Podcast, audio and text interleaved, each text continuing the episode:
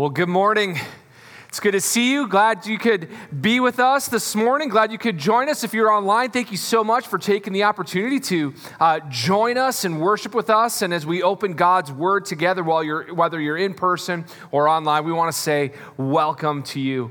Want to draw your attention to a few things uh, before we begin. Uh, number one, um, uh, two weeks from today, August 23rd, uh, we are going to be having a membership meeting for Ignite um, in Screen One following uh, the second service. We're just just going to be giving an update of kind of where we're at uh, in the middle of, uh, you know, we started out the year with plans and, and, uh, and then COVID happened. And so we've made some adjustments and been walking through those things. And so really the 23rd is, a, is a, uh, an update meeting. So if you want to know more about that, especially you know, the members of Ignite, um, you're welcome to and invited to and encouraged to attend um, at that time. Also, um, before we begin, um, I want you to know that uh, we, we do uh, touchless, uh, con- you know, not having a lot of contact. And so one of the things that we're trying to do is how we communicate with each other. And the, one of it is, is how we uh, connect through a connection card. And really what we're doing now is we have a service that we can text in church. And, and so whether you're online or you're here, um, this number, uh, 218 377 5787, you can put that into your phone and your contacts. You'd be like Ignite Connect or whatever you want to do. Um, but that's how we gather prayer requests. If somebody wants to know more about Jesus, uh, how you take your next steps, all those kinds of things. So please um, put that in your phone as we uh, how we figure out how to interact in, in all these things that's going to be really really really helpful uh, for you to have that as a resource and especially even at the end of the service today um, you're going to have an opportunity to respond and and and uh, how that all works and so that's where we're going uh, with that we are um, continuing our sermon series in the book of Psalms. Uh, Psalms is the prayer book of God's people, and so what's really great is if your if your if your prayer life feels dry or you feel like you're saying the same things over and over again. I know I feel like that at times. I go to the book of Psalms and I read those Psalms, but then I start to pray those Psalms. I start to look at going and let that inform my prayers to God, and it enriches and deepens my prayer life. And so it becomes the prayer book of God's people. And what we've seen is that there's all different kinds of prayers. There's all different kinds of psalms written. So there's psalms of thanksgiving, there's psalms of praise, there's psalms of lament. Last week we talked about the imprecatory psalms, the, the cry for justice and the wrongs in the world. Right? There's, there's that. And what I love about the Psalms and what I love about the scriptures is that it doesn't shy away from difficult things. Okay, the Bible does not shy away from difficult subjects, difficult topics, and we get to wrestle through these things and we find out what God has to say on them. We get God's opinion, we get God's word uh, implanted in us when we, when we go through the difficult things of life. And Psalms covers the whole gamut. And last week, like I said, we saw like we saw like these cries for justice. When we see wrong in the world, we cry out for justice and we cry out for God to do something in the world, right? So when we look out into the world and we see the wrongs in the world, we can cry out for justice in Christ right? We talked about that. Those are the imprecatory psalms. We, when we see the wrong outside of us. But what happens when the wrong in the world and the wrong in your life has been caused by you. What happens? When we can look outside, we can look into the injustice, we can look at all those things, but what happens when we understand that the problem is us? When we understand that it is our sin that has caused us to be in this predicament, when the house of our life has burned to the ground and we are the ones that caused the fire. Okay, what happens with that? And that's what we're to be talking about today. We're to be talking about Psalms of repentance. Psalms of repentance. To, to repent of something is to turn the other way. It's to, it's to change directions, or it's to change your mind, or it's to change your life. What happens when you understand that the sin that you've committed, you want to turn away from that to lead towards life change, to lead towards the, a different way in the way you were thinking? I had a interesting uh, repentance moment last week. I was going out to Glendalough State Park, which is east of here, and I knew the way, or I thought I did. And I, and I went and I kept driving, and then we're driving along, and, and all of a sudden we get to the town of Henning and past that, and my wife is like, You sure you know where you're going? I'm like, Babe, I got this, all right? It's, we're fine.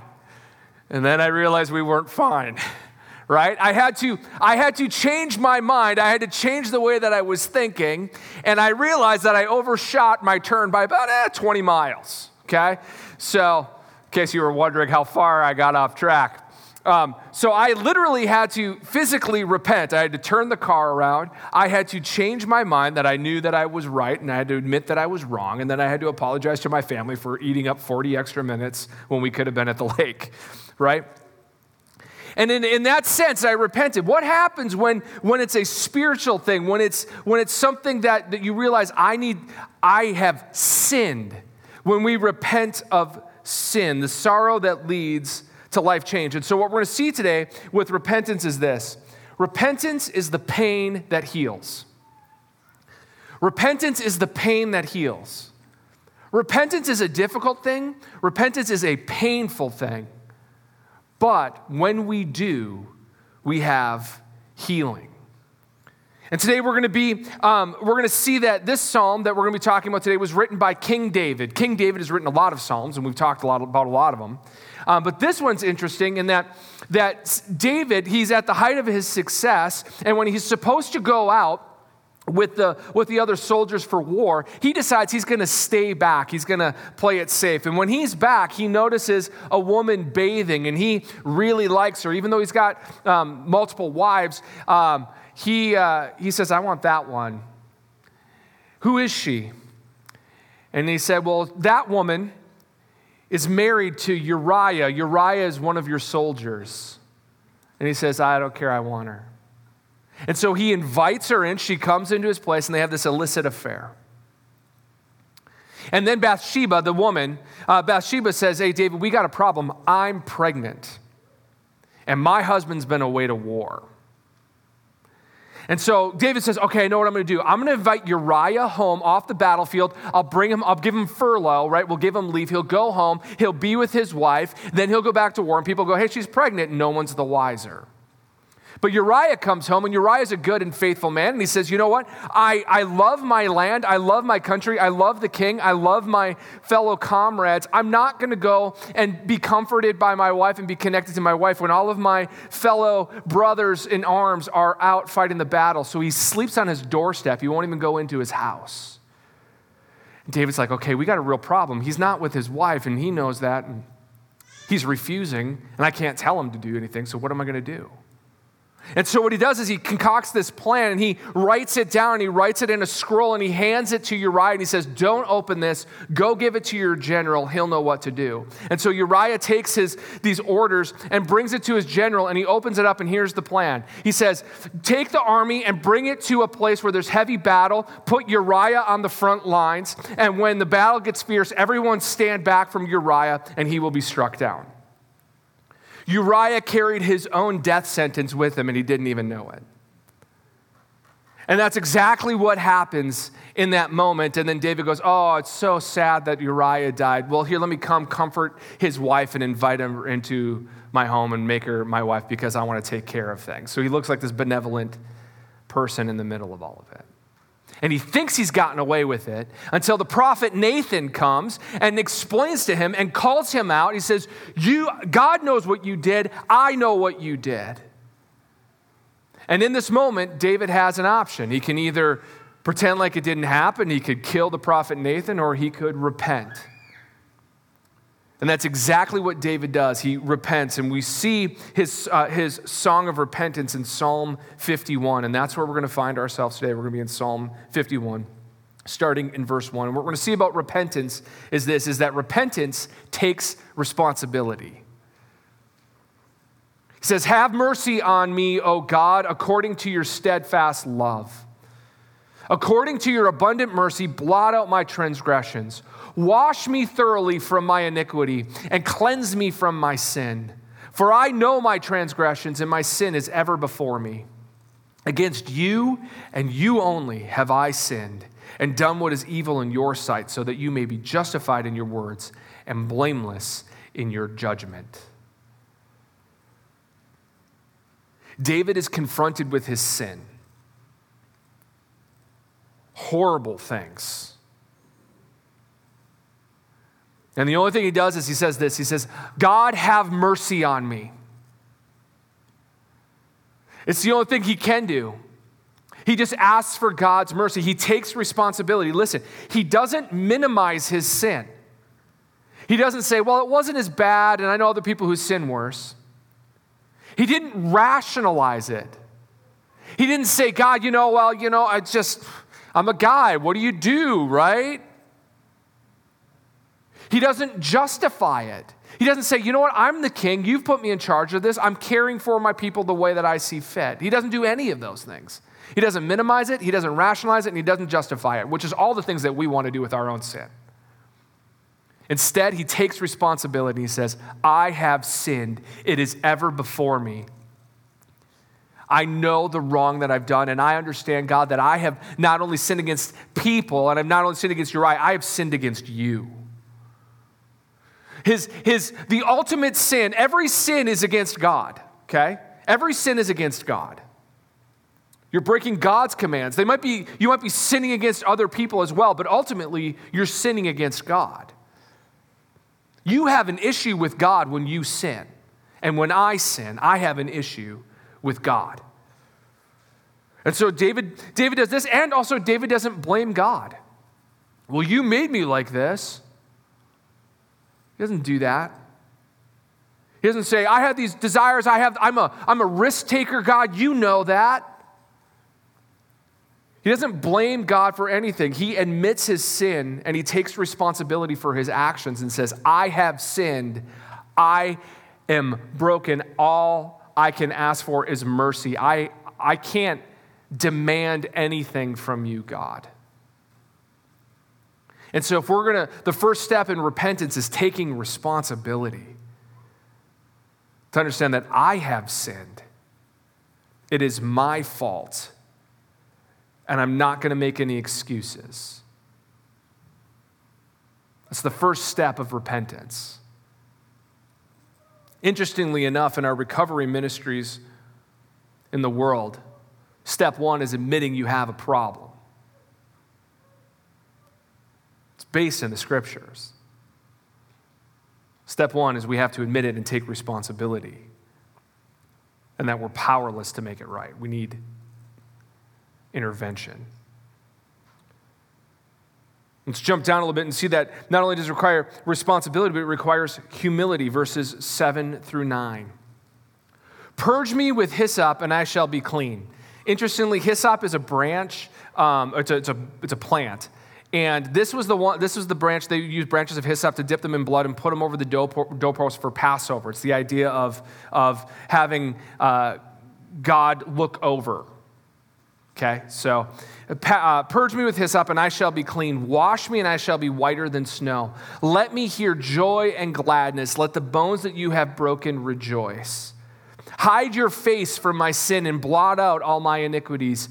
Create in me a clean heart, O God, and renew a right spirit within me. Cast me not away from your presence, and take not your Holy Spirit from me. Restore to me the joy of your salvation, and uphold me with a willing spirit.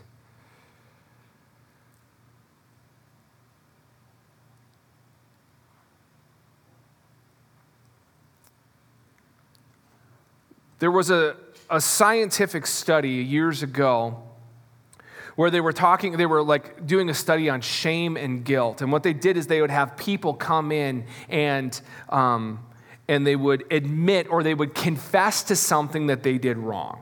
Okay? They would, to a complete stranger, they would confess a sin. But what they also did is they would have um, wet wipes and they would have like hand sanitizer and other things, towels on the, on the table around them. And they just had them there. And what they found is that the vast majority of the time, when people would confess their sins, after they would confess their sins, they would involuntarily wash their hands. It's really fascinating. There's something about us that we understand that when we confess a sin, that there's, that there's dirtiness, there's defilement, there's, that I need to get clean. And so they would wash their hands. It's, it's, it's what we see in this is that when we sin, there's this mark on us, there's this uncleanliness, and we need to be clean. And David said, God, cleanse me, clean me, purge me, wash me. I just, I just need, I need to get clean of this. And what's interesting is David understands that he cannot clean himself up. He can't clean himself up. Have you ever tried? You ever tried to do just enough good things to, to counteract the bad things? You ever tried to make it right, but understanding that there's something going on in your soul that just feels dirty and needs to be cleaned, it needs to be cleansed? There isn't enough good things in the world that you can do to make yourself feel clean. And so David says, I can't clean myself. I can't clean myself up. That's the, people tell me when I invite them to church. I have friends who, I, you know, people that I know, I'm trying to invite them to church. Well, I can't until I get myself cleaned up. It's like, dude, then you're never coming to church. And none of us are. It's not the point of coming to Jesus is that we have to clean ourselves up first.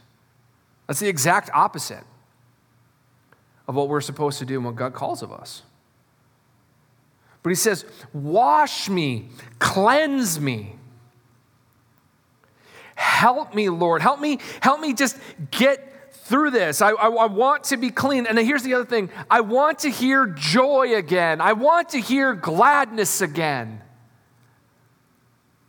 Let these bones that you have broken rejoice. This idea that, that our bones are weakened by sin and that the weight of righteousness in our presence just crushes us. And he says, I've been broken by your holiness, I've been broken by my own sin. But what has been broken, I want to rejoice. In the middle of his repentant prayer, he says, God, I, I want to hear joy again. I want to hear gladness again. And these bones that you have broken, I want these broken bones to rejoice. He says, Create in me a clean heart, O God, and renew a right spirit within me. There's a song that came out in the 90s that, that, that really just quote, quotes these things. And it says, you know, create in me a clean heart, God, and renew a right spirit with me. Cast me not away from your presence, and take not your Holy Spirit from me. Restore to me the joy of my salvation, and uphold me with a willing spirit. These are the words of a man who has been humbled. He's not trying to hide anything. Fact, he's kind of asking God to do that. Blot out my iniquities, right? Hide your face from my sins. He's like, God, I don't want, these things are ever before me. I want you to deal with them. And I need you to clean, cleanse me, and I want you to just take care of it. I want you to take care of it. Do you understand that the part of repentance is having the humility to understand that you are powerless to make yourself clean and good enough and right enough? And that it needs to be done by something or someone other than you. And this is something that only God can do. He talks about forgiveness and restoration and renewal.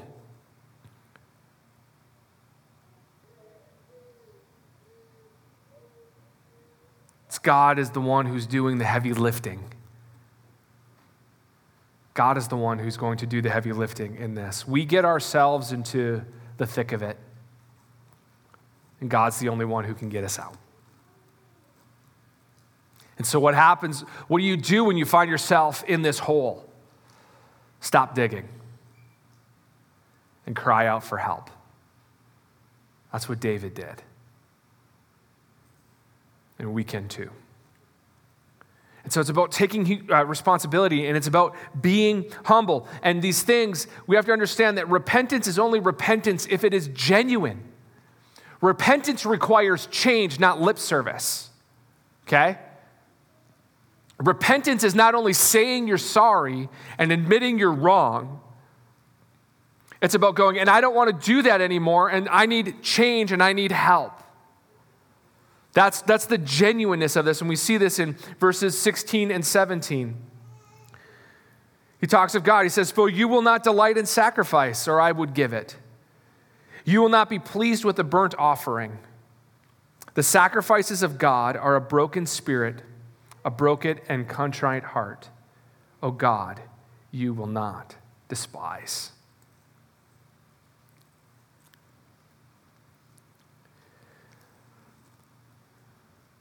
God can see the condition of your heart. God knows your motives. God knows your thoughts. And He knows when you're genuine.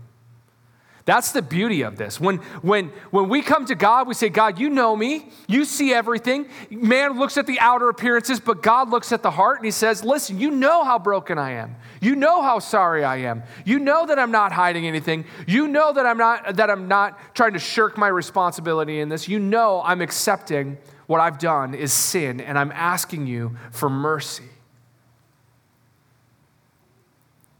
Regardless of what anybody else says, by the way. Some people might not think you're sorry enough. Others might look at you and go, yeah, whatever. I don't believe it. They can't see your heart. God can. And God's decision is the one that matters. And so we come to God, and He's not interested in sacrifice where the heart is far from God. He's not interested in that. Listen, you cannot bribe God. Don't try, it's super offensive to him. It makes him angry. He hates bribery with a passion. Multiple times throughout the scripture, it says, don't, don't give a bribe and don't accept a bribe. How do we bribe God? Well, we say, I sinned, but you know what, God? I'm going to go to church and I'm going to read my Bible and I'm going to help the poor, and then you have to forgive me. That's how this is going to work, God. See, here's the thing. I know what I did was wrong. Yeah, yeah, yeah, yeah, yeah. Okay, so I'll give some lip service to that. Okay, yep, wrong. I'm gonna, I'm gonna pay some restitution. I'm gonna do this. I'm gonna do that, and then you have to forgive me. And God's like, what? You think this is how this works? Don't bribe God with your good works. Don't even try. God doesn't delight in those things. What does God delight in? What's the sacrifice of repentance? A broken heart, a contrite heart, a heart that says, I'm sorry. These are the things that God delights in. Delights in. He delights in when people understand that, yes, what I did was wrong and I don't want to do it anymore, God. And, and God, I'm just broken over this and I don't want to do it. It's just painful to admit it, but I have to admit it because there's no other place I can go.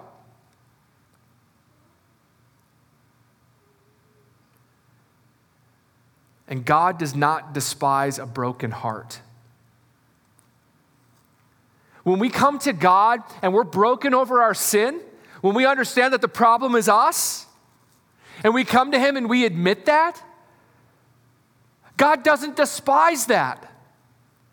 God doesn't reject us for that. God doesn't go, I can't believe you did that. Ugh. This is the sacrifice that God wants. He's like, Yes, come to me broken. Come to me with your broken heart. Come to me with all your pain. I delight in the sacrifice of a broken heart. God doesn't despise us when we come to Him broken.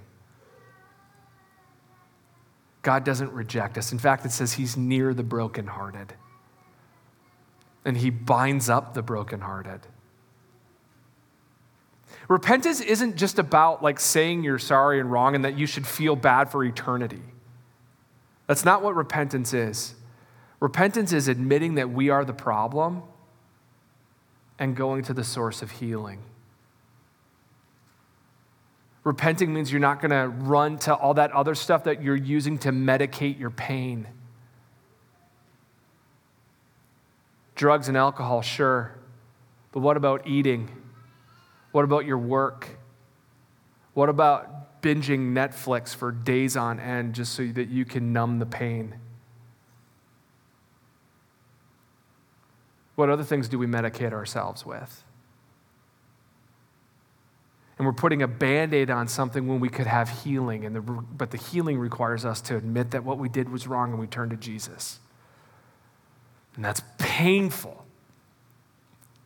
It was painful for David to admit this. It was painful for him to take responsibility. It was painful for all these things, but this is what brought him closer to God. And God says, This is what I want. I don't need you to try to impress me. I want you to come to me and tell me that you're broken and admit that. And God will come near us because He's near the brokenhearted. He delights in it because God is the one that can make it whole. Repentance is painful, yes, but repentance is the pain that heals. Repentance is the pain that heals. And maybe you're here today, and maybe you're watching today, and maybe you're like, but I can't forgive myself. Maybe God could forgive me, but I can't forgive myself. And I got to ask are you talking about forgiveness or are you talking about restitution? Are you saying, I just got to do enough right stuff and then I can see myself as something other than worthless? That's shame, by the way. Guilt is I did something bad, shame is I am something bad. And you can't work your way out of shame. You can't work your way out of shame. You can only heal your way out of shame. We recover from shame through healing, not through work. And so if you're sitting here and you're like, I can't forgive myself, what are you trying to do to show the world and your heart and God that somehow you're worthy of love?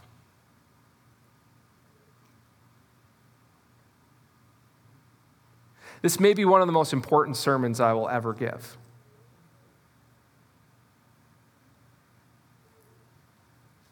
What are you trying to do to prove to yourself and to God and to whoever else that you're worth something. Stop trying. Because there's no, there's no, there's, you, you never know when you make it. Because even if other people give you approval, you're like, yeah, but if they really knew this about me, then they'd reject me. If you really knew this about, and how do I know so much about this? Because I've struggled with it. When are you ever going to be good enough? God says it's not about being good enough, it's about turning to me. That's what I want. Let God heal you and heal you of the lie that somehow you have to prove yourself to Him, even in your brokenness. Don't try to rationalize it. Don't try to justify it. And don't try to be like, yeah, but God, I'm going to do, I'm going to. God's like, just let me heal you. Because repentance is the pain that heals. You're like, how do I know this is true? The cross of Jesus Christ. Jesus Jesus is God in the flesh. And here's the amazing thing about Jesus Jesus lived this life perfectly. He lived a life that you and I cannot live. We sin, we mess up, we screw up, we have wrong motives. Jesus was pure in his motives, in his actions, his words, and his thoughts. Lived this life perfectly, and in his perfectness went to the cross and died the death that you and I deserve. He went in our place. Now, some of you are like, wow, he paid for that. That's, that's incredible. But that almost makes me feel worse sometimes, where you're like, wow, someone else had to pay for that and he died in my place. But the story doesn't end there. He lived the life that we cannot live, he died the death that you and I deserve, and he rose from the dead to show that he had conquered death itself, and he gives new life to all who would believe in him. So when we repent and we turn to God, He accepts our sin. He's taken it upon Himself and He has risen from the dead to show that we can have new life in Him. We are new creations. We are, we are dealt with in Isaiah 53, uh, Isaiah 53, a prophecy about Jesus that says, By His wounds we are healed. And my life verse, Romans 8 1, there is therefore now no condemnation for those who are in Christ Jesus. I preach that to myself daily. There is no condemnation for those who are in Christ. Why? Because Jesus was condemned for us, took the whole payment, and then rose from the dead, giving new life. And so when we repent, we say, This is my old self. This is all my junk. This is all my garbage. This is all my sin. Wash me, God. And He says, I can do that. And through the blood of Jesus Christ, we are made right. And so go to Jesus. Don't try to work it off yourself. Be cleansed, be restored, be purged, be renewed. Let your broken bones rejoice in the goodness of God.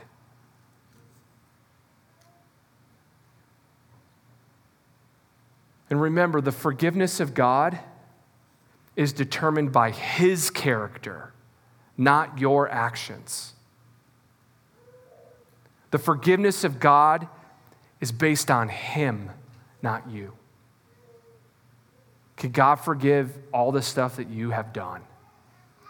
He forgave David.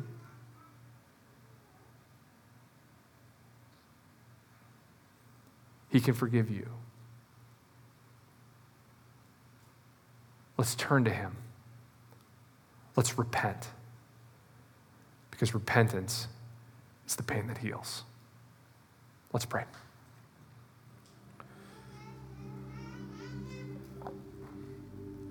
And I just want to take an extra moment in this prayer of quiet and stillness before God so that you would have time to repent and I would have time.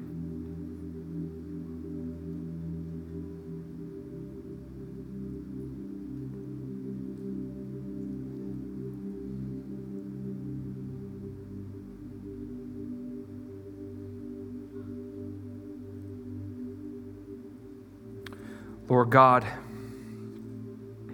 most holy and righteous God, perfect in all of your ways. We come to you and we confess our sins. The many that were brought up in silent prayers to you, that you hear every word.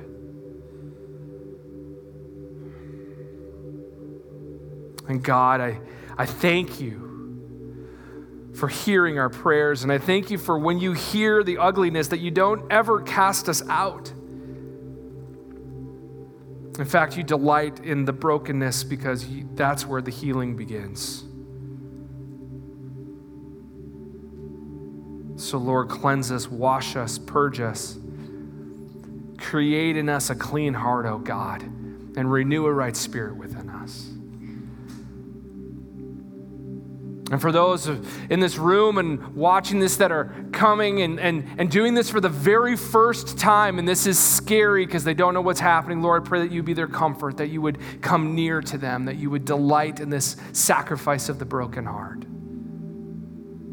And it's a matter of trusting you that the work of Jesus Christ is enough, enough for us to be made right with you and that we don't live under condemnation of our sin. We move forward in newness of life because you are the one who have forgiven us. You are the one who does not count our sins against us. And no matter what the narrative in our head is, and the, no matter what the anybody else says, and no matter what our accuser Satan tries to put into our minds, we know that your word is true and that you never lie. Thank you, Lord, for your forgiveness and your mercy. In Jesus' name.